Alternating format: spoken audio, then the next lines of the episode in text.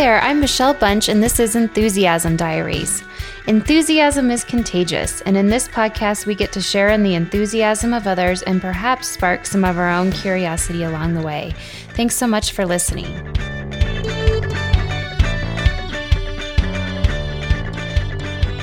So I am here today with Lucas Carr. He is the Associate Professor of Health and Human Physiology at the University of Iowa. So thanks so much, Luke, for being here. Absolutely. Thanks for having me.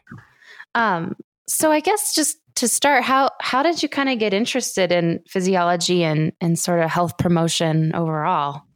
Yeah. I think it kind of just started with my general interest in sports as a kid. You know, I played in everything I could get into, basketball or football or track or golf or whatever it was. You know, I was always doing something active as a kid. And so when I got to college, I guess I tried to just follow a path that was consistent with that. You know, I was really interested in sports, and that kind of evolved in just being involved or interested in exercise in general, I guess. And so that sort of led me to the field of, it's called kinesiology, which is the study of movement. And, people who, get into a kinesiology degree often might go into like a pre-professional health type of career focus. So, for a bit of time there, I was pre-med, and then I figured out maybe that's not what I want to do. And so, I did some job shadowing with a physical therapist, and I thought, well, this is kind of consistent with that. The whole idea of physical therapy is to keep people moving and to use exercise as sort of a therapy.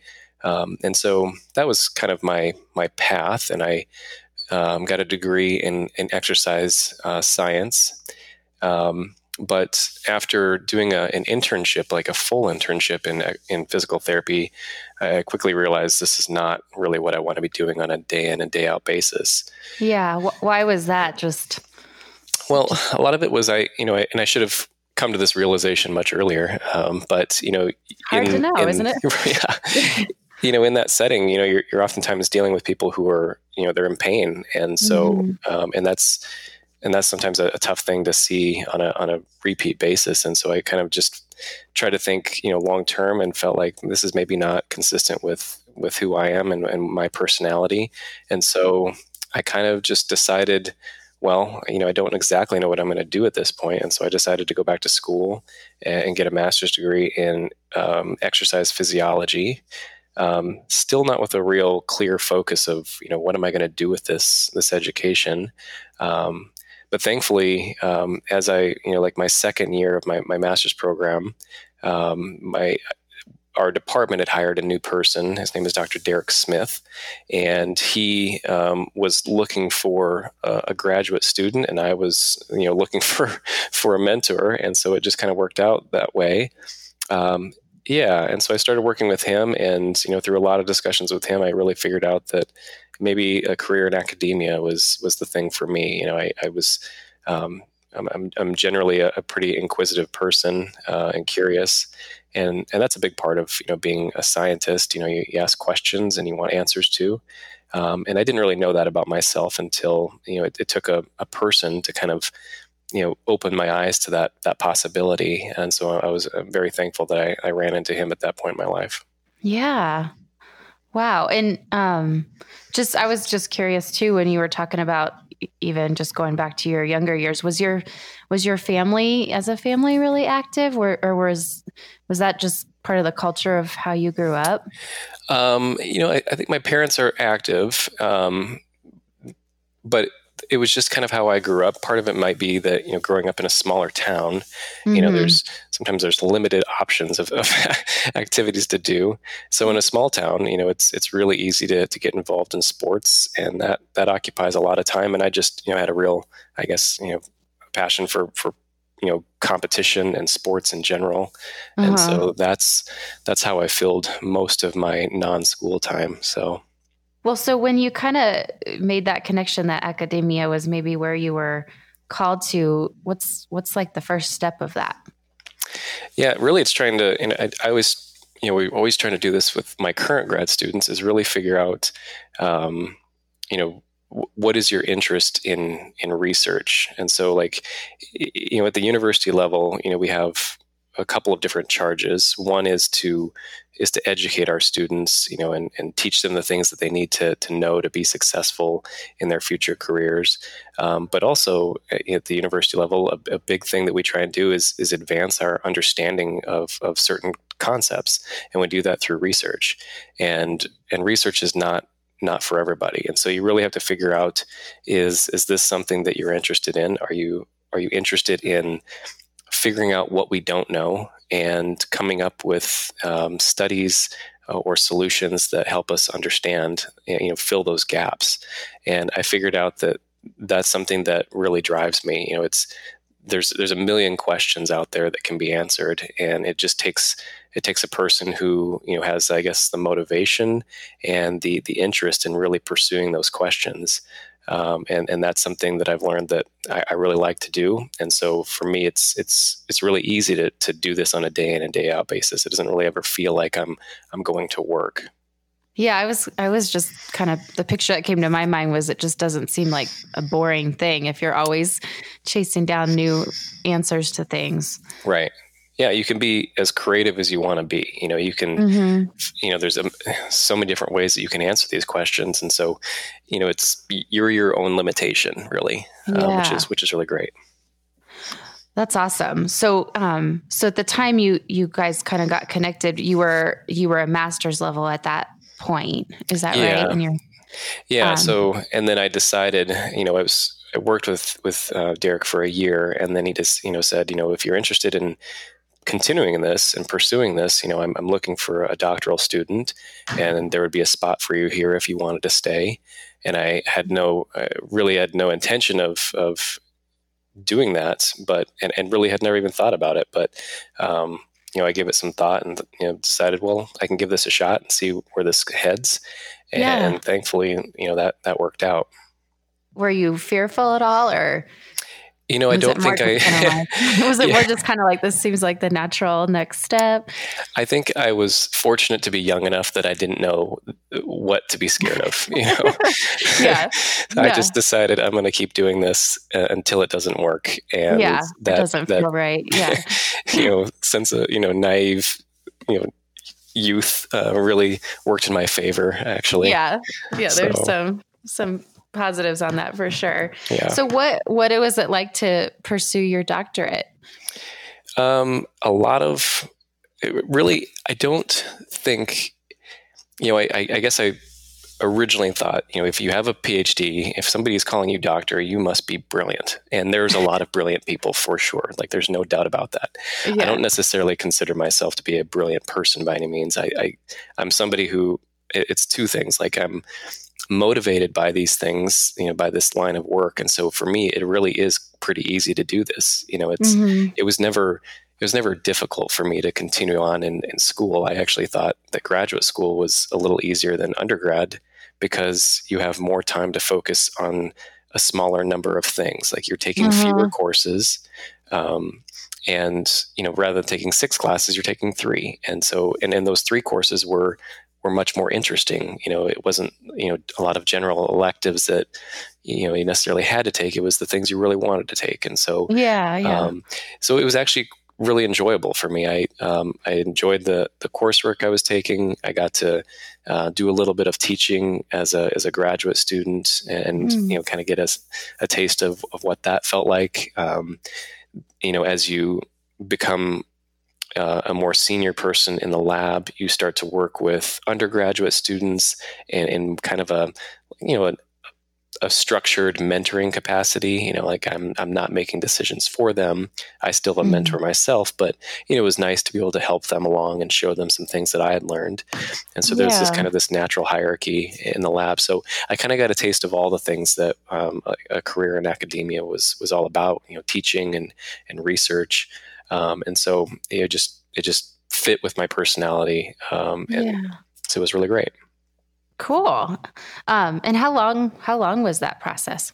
So my master's degree was 2 years, and then my PhD was 4 years, which is pretty typical. It kind of depends on what discipline you're in, but it's a pretty typical timeline. What's not always typical, I don't think, I was a person that went straight through. I didn't take any breaks in between undergrad and graduate. There's a lot of folks that, they finish their undergraduate degree and they decide they're going to work for a while, take some time and really figure out if this is for them. And then they come back later and finish their graduate program. And that works out for a lot of people. For me, it was really, I enjoyed school. I didn't see why should I quit this? This is a pretty good gig. So why stop now? Yeah. Let's keep going. So, so I just kind of went straight through. Cool. And, so can you kind of explain a little bit about what your current role looks like now, having finished your schooling? Yeah. So now I'm kind of on the other side of these things. So it all transitions, after I finished my PhD, I did a 2-year training fellowship, a postdoctoral fellowship. And for those 2 years, really, I was able to spend 2 years focusing on what I really wanted to do. As mm-hmm. you're doing your PhD, oftentimes you're doing research that is in line with what your mentor wants to do. And so you help them, accomplish those tasks and finish those studies. During your postdoc, the goal is for you to become independent and really think about, well, what are the questions that you really want to answer and how are you going to build your own line of research and kind of break away from the people that have been, keeping you under their wing. How are you mm-hmm. going to become a leader in a certain area? And so it's really a wonderful time. You just have unlimited time actually to think about this stuff. You're not taking any classes. You're still probably doing work for like a mentor, somebody you're working with, but you really get a lot of time to just focus on the research you want to do. And then after that, it's time to get out there and get your own job. And so that's kind of where I'm now. Yeah. And just backing up when you were talking about the fellowship period, what were those things that really were the things you wanted to focus on? What were you doing during that time? Yeah. So my PhD was in exercise physiology, which is, a study of, how does the body respond to exercise? What are some of the health outcomes, health benefits that come with exercise? And I'm very interested in those topics.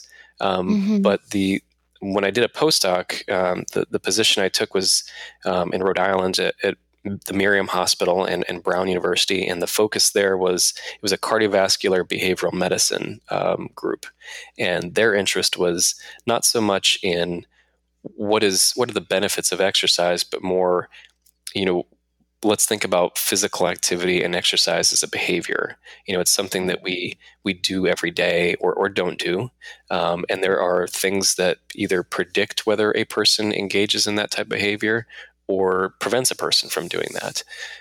And so that's what I figured out that that's really where my interest lies is, I think we know that exercise is this really good thing. There are countless health benefits that go along with being active, but very few humans are habitually active on a regular basis.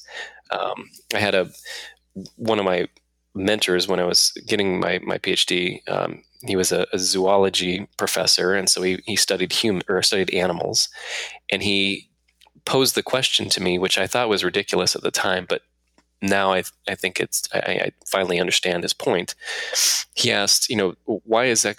Prove to me that exercise is this really great thing. There are only 2 mammals in the entire animal kingdom that do this voluntarily, and that's humans and rats.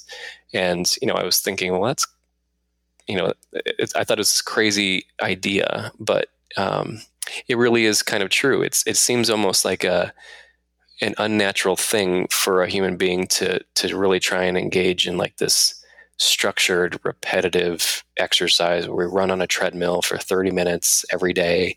There's a lot of people that don't enjoy that at all. Mm-hmm. And so, that's what really fascinates me is figuring out why some people like that, why some people are really almost addicted to this behavior, and some mm-hmm. people just despise it. Right. And I'm trying to think through that whole like rat, human, and every other species thing. Is it like that other species wouldn't do that unless they were finding a food source or running away from danger? Yeah. I mean, as humans, we evolved to really, you had to be active to survive. You know, you had mm-hmm. to hunt and gather. And if you didn't do those things, you know, you weren't going to have food. And so, you know, it's necessary for us to have the ability to move. But mm-hmm. in today's society, we don't have to do that anymore. So our, our environment is shifted. You know, we can call anybody and have them bring us food. You know, you download an app and food is at your door in 10 minutes. And so that requirement is no longer there. And so really mm-hmm. In order for somebody to be active, it really requires them to make this active decision to do this. And there are all kinds of different motivations for, you know, reasons why people do this. Some people do it for health reasons. Some people do it for vanity. Some people, you know, it's all over the board. Stress relief. Mm-hmm. And so it's really trying to figure out, well, what is the motivation for a person, an individual, and how can we, you know, if somebody's looking for help, how can we help them? Oh, cool.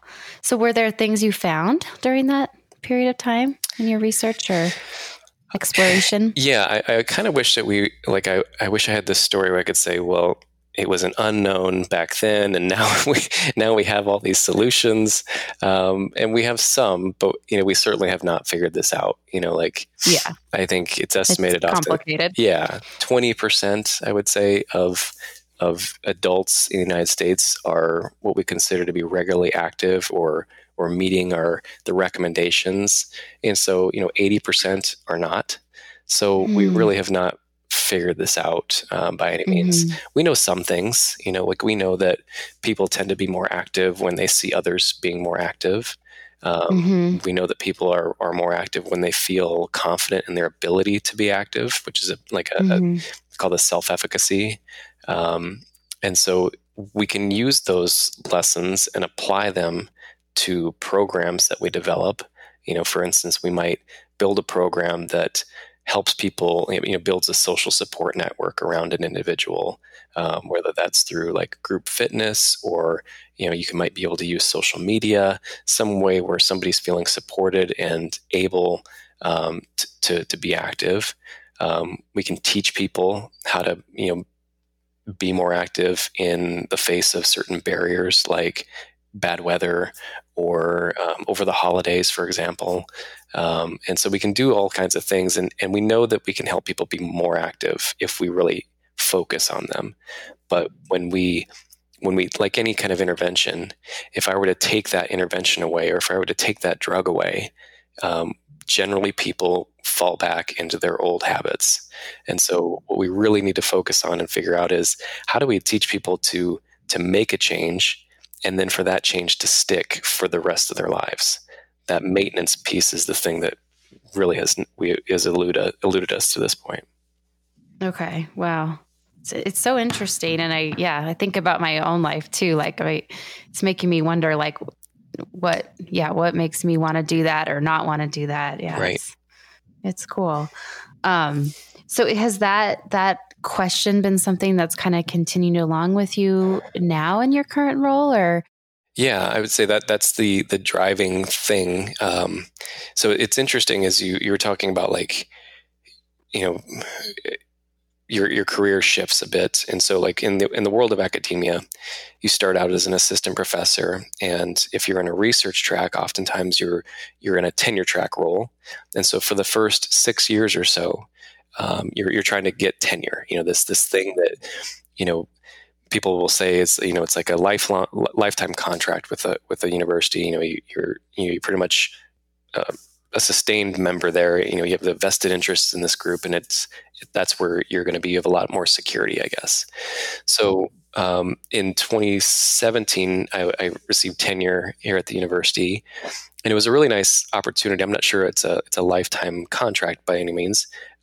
But it was a nice opportunity to, you know, you feel more secure in your position and you can take a moment to really think about like, well, what do I want to do now? You know, like I've spent all this time really trying to make sure that I publish enough papers and I get enough grants for this institution to keep me. Now that's happened, now what? you know, like is what I've been doing to this point, is that what I want to continue to do, or do I want to really focus on something else? And so I did take a little bit of time to think about those questions. And really what drives me is figuring out, you know, how to help people become more active. But really, I really want to focus on the people who need it the most. And so at the University of Iowa, we have a really great university hospital. And there are, you know, so many patients, patient populations who could benefit from being more active. And so my focus is really treating exercise as medicine. And this is like, there's a global initiative that revolves around this idea. But I think that my lab, my university, we have a really just ideal opportunity and just physical setup to really explore this idea of how do we provide physical activity and, you know, kind of physical activity therapy to patients and survivors, people who would benefit from activity. How do we provide them those resources and really teach them how to lead an active life? So that's kind of where I'm focusing now. Oh, cool. Are you currently connected to certain patient populations or groups? Yeah. So we have a couple of studies that we're doing. One we just call our Exercise as Medicine program. And the idea of this program is to basically connect our hospital and patients with our university and our students that we teach in our department. And we haven't done this before, but to me, it just makes, you know, such good common sense that we have a ton of students who are like me years ago, who have this interest in exercise or sports.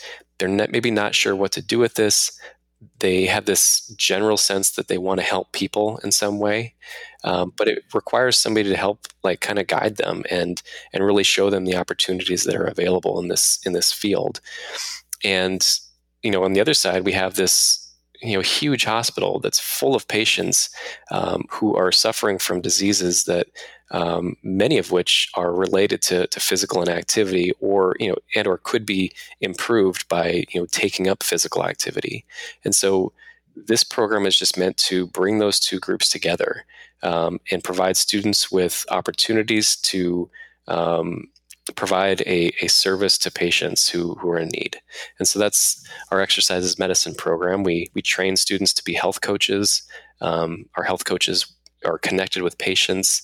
They work with them for 10 weeks, and they really kind of teach them all these things that we know about physical activity, behavior change. And that's open to all patients, you know, like people who have diabetes or obesity or, you know, high blood pressure. So that's one area. And then the other area of research that I'm focused on is a physical activity intervention that is targeted to adolescent and young adult cancer survivors. And so this is an interesting group. They're folks in between the ages of 13 and 39. They have recently had cancer and you know, beaten cancer and are off treatment. But what we know about them is they, both because of the disease itself and also the treatment that they've gone through, whether that be radiation or chemotherapy or whatever, you know, both of those things have taken a huge toll on their bodies. And for sure. Yeah. And they're young enough that they have a lifetime to have to deal with this. And so they're at increased risk for all kinds of conditions, many of which could be improved with exercise and physical activity. And so this project came about because folks in our, what we call the AYA cancer clinic, they had seen a publication that we had done. It was a physical activity intervention. And they had said, you know, this would be really great for our patients. We currently don't have anything available for them. You know, we tell them to be active, and it's important to be active as a cancer survivor, but we don't really like teach them how to do this. And so they asked if we would build a program to do that. And so that's kind of what we're doing right now. And so we have a mobile health program that we're providing to AYA cancer survivors, and we're going to test this to see if it helps them become more active and if it helps them improve things that are related to their disease, like fatigue is a huge issue with survivors, and pain and mood. And so that's kind of what we're doing with that project. Oh, cool. Well, and I imagine that's helpful because I think about people going through that kind of treatment, especially at a young age. It's things I've heard from people going through treatment is it's hard to know how much you can push physically. Mm-hmm. Like if, you know, one's body's not like it was pre-treatment, but does your program, it sounds like, kind of help to give some direction and sort of work within the correct limits of exertion and things like that? Yeah, absolutely. So this is perfect example. You know, while exercise is kind of the focus, the approach you take it has to be different for different types of populations. So with this group suffering from things like, you know, really like chronic fatigue, you know, it's important to start slowly and, you know, teach people to tune into their bodies and understand that, you know, this is not just it's not a sprint, this is a marathon. And so we're really trying to get you to do this right the first time. Start slow, listen to your body, but know that if you do this regularly, we can get at this fatigue issue. You know, like we can train the body to become healthier and stronger, and hopefully fatigue will become less of an issue over time. So we really try and focus the program on the issues that are really relevant to that population. Yeah, it makes so much sense. That's so cool. So that's a component of your current role. Are there other things you're doing right now within your role as a professor there? Yeah. So part of my job, I would say at least 50% of my role is research. The remaining 50% is probably split up between teaching and, service to the department, university, the profession, those kinds of things. And so I've tried to, you know, I guess in an effort to be as efficient as possible, I teach courses that are very, very relevant to my research and kind of inform my research. So I teach one class on obesity, and it's a class that takes a big picture view of one singular disease that is, you know, largely affected by behaviors like physical activity and diet. But we talk about all things related to this disease, including, you know, what are the consequences of the disease? What are the prevention and therapy options? And so we spend an entire semester really focusing on this one disease. And then the other class, I'll be teaching a new class here in the spring that focuses specifically on physical activity and dietary behavior change. And so it'll be targeted to students who are, you know, graduate students who are, going to be future, you know, clinical exercise physiologists or healthcare providers, teaching them how to help people make, you know, sustainable behavior changes.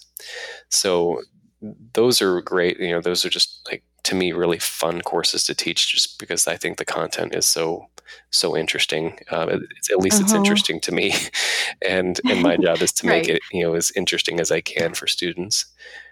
And so in that way, you know, you get to be creative there too. You know, there are good ways to teach, and there are ways that are maybe not as effective. So, you know, it's all about good persuasive communication, and that's important for the kind of research I do as well. So, those are fun courses to teach. Has teaching come naturally to you? Maybe not at first, you know, I'm an introvert, and so to get in front of a group of maybe 50 or 100 students, and, you know, be on and you know, speaking publicly, that is definitely something that takes some time to get used to. I can imagine. Yeah, so and you know, like, you know, all the fears that come with public speaking, you know, like just not knowing an answer to a question, you know. Being stumped. You know, that in the early years of teaching, I was probably a little bit petrified of that idea, but I've figured out very now later in life that I'm probably going to get stumped on a regular basis, and that's okay. Mm-hmm. You know, like those are all just mm-hmm. opportunities to find new answers, you know, and so it's okay to say that you don't know something. Like nobody mm-hmm. can be the expert in everything. And so, right. There's no way. But what we can do is we can use our resources and we can find the answers to those questions. And that's a key, you know, principle of how to teach students. Like we need to teach people how to answer questions. And so I try and bring some of those ideas into my classes as well. I want them to be mm-hmm. critical thinkers. I want them to be able to sift between the noise of what's real and what's not. And mm-hmm. that's kind of what science is about. Yeah. Well, and it's interesting. I think back to when I was doing more research in my, back when I was a student, and so much has changed as far as how we get information and what's available. It's crazy. Yeah. Mm-hmm. What has that been like to kind of be teaching in the time where there's just so much available and continues to grow, of course? Yeah, it's a challenge for sure. Specifically within the world of academia, we are now kind of, I guess, inundated with so many different journals, many of which are considered predatory journals. And they're, it used to be that you would submit a manuscript or a study to a journal, and that journal would be reviewed by, 3 of your peers, anonymous peers, and it would be accepted or not accepted. And that was it. Now, we have, a lot of journals that are more of take a for-profit type of model. And, each day I will get a number of emails from journals asking me to send them manuscripts, studies. And most of them have no fits or relation to the research I'm doing. Like I've gotten on some sort of list, and I know this is, consistent with a lot of my colleagues. And so you have to be really careful now of where you're publishing your research. And I didn't know that. That's yeah. There's a list actually. A group actually came up with a list of predatory journals. And it's a published list, and so it is kind of helpful. Journals are trying to figure this out because, it's spreading misinformation, which is, mm-hmm. You could publish a really great study that comes to a conclusion, but if that one study is just drowned out by 3 other poor studies, it causes a real problem. It's hard to really figure out mm-hmm. what's the truth and what's not the truth, and being able to sift out all the noise. So yeah, that's makes it so confusing. That's an issue. And then on the other side of in our media, I think we're kind of in a really interesting time where, there are many media sources are being accused of being fake news, and mm-hmm. whether that's true or not, that's the public perception out there. And so for students who, this is not true for everybody, but I know for myself, it was true. I wasn't reading the news as a college student. I was not interested mm-hmm. in that stuff at all. And so, but you hear things, if you hear something on repeat enough times, it gets into your head. And so for students, I know, in my classes, they've heard things that a certain publication or a media source is fake news, and they believe it. They believe that that's whether mm-hmm. it's the New York Times or some group, they believe it's fake news, and so their credibility in that news source is diminished, and that's a challenge mm-hmm. When I'm trying to teach my students how to find credible news sources. Mm-hmm. I find that I'm kind of fighting an uphill battle in some cases. Mm-hmm. Yeah. It's really, really tough. And I'm trying to even think, how do you teach some of that? It's a complex issue. It is.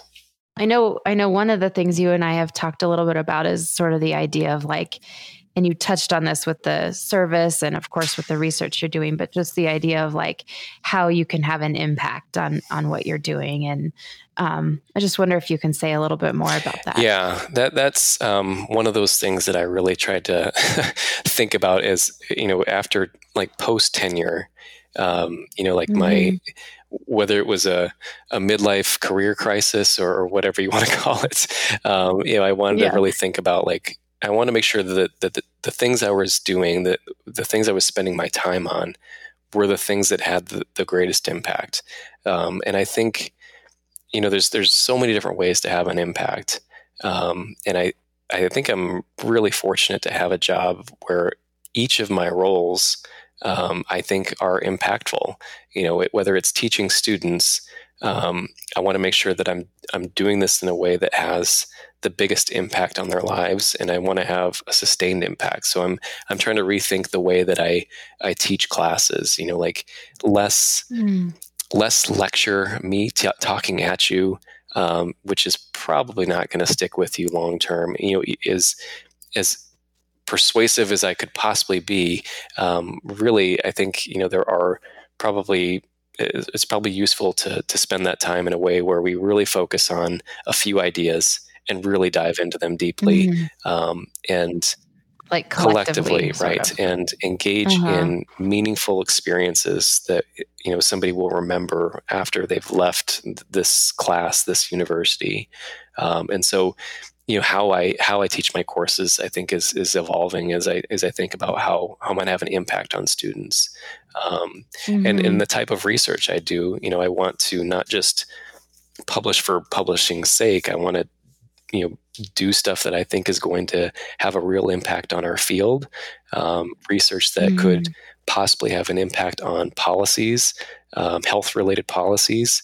I want to be able to look at my career at the end of it and look back and say, there was a reason for all of this stuff. And I don't want to look back with regrets and say that I was just kind of going through the motions and doing this just to be promoted and to move up the chain.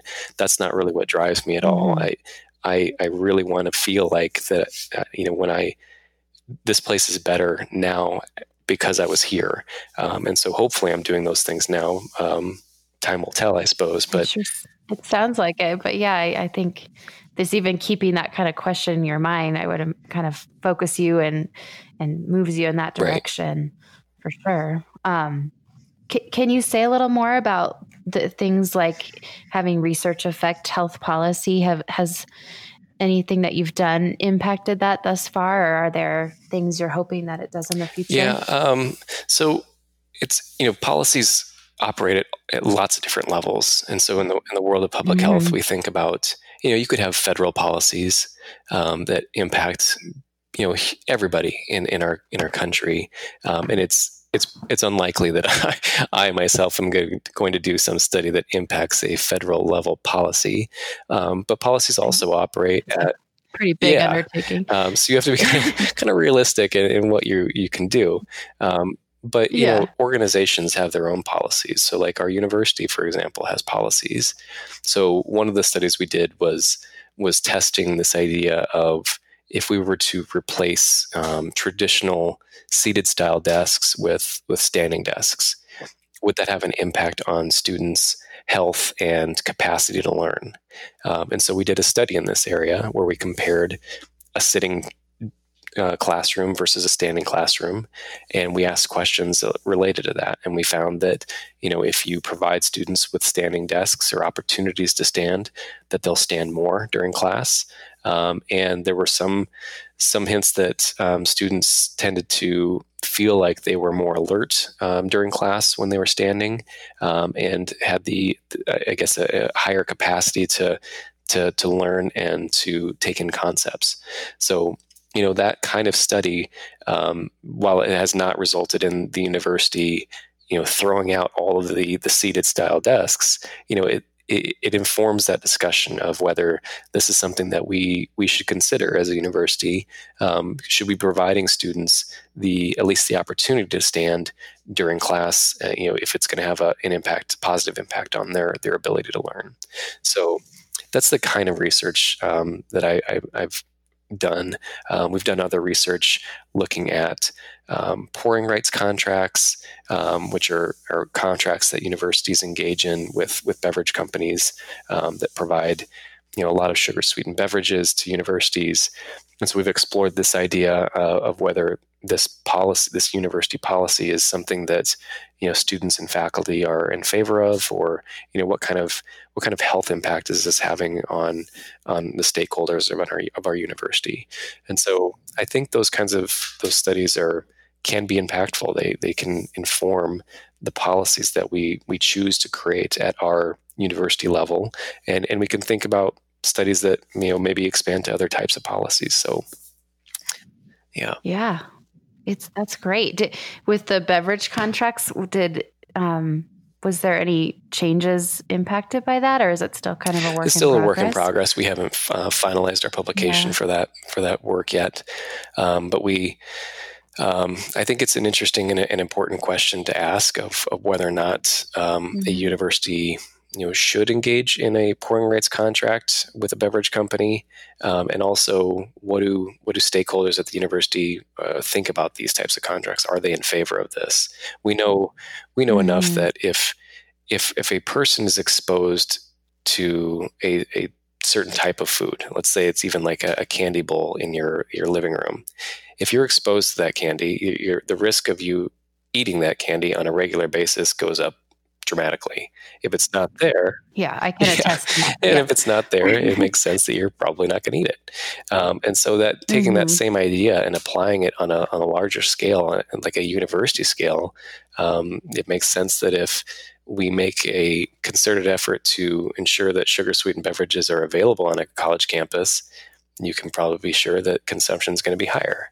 Now, there are pros and cons to these types of contracts.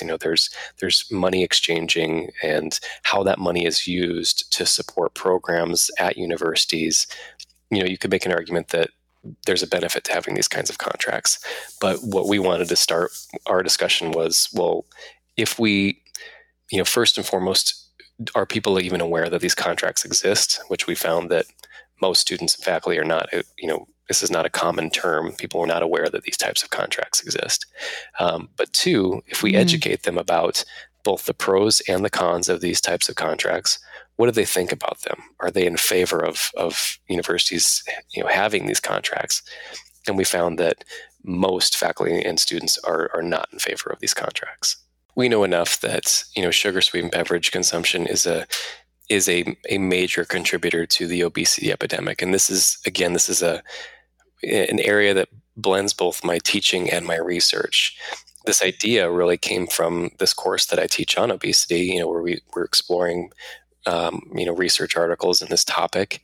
And, it's very clear, sugar-sweetened beverages are a really, really easy way to bring in a lot of calories for very little nutritional value, if any. Well, it's interesting. I'd love to hear more of what comes from that. Are there any, and you've touched on some of this before with just sort of your overall goals of having an impact in a positive way through health promotion, but are there other certain goals or interests you're pursuing or hope to focus on down the road?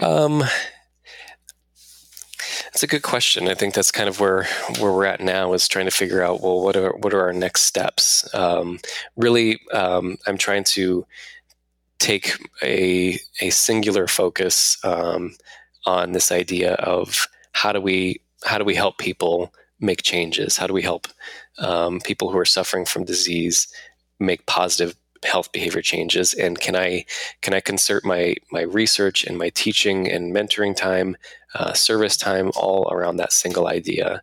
And so part of this is thinking about how not just my lab operates, but also how our department operates, and thinking about ways to maybe leverage those kinds of relationships. That's where I'm spending most of my time now, is really trying to focus and do as good of work as I possibly can on some of these really, specific types of questions. I'm a person that has, I sometimes feel like I'm a kid in a candy store. Like if there's lots of interesting questions out there, I'll jump to all of them if I allow myself to, but really to do good work, I think I really have to make sure that I stay focused on those single questions. Yeah. Mm-hmm. I can feel like a kid in a candy store with stuff too. So I can appreciate that. There's so many different things. Sometimes it's just hard to know how to focus it. Mm-hmm. Focus it. Yeah. Are there just with in all the things we're talking about, are there kind of moments or times that you can feel yourself sort of feeling the most alive, the most engaged?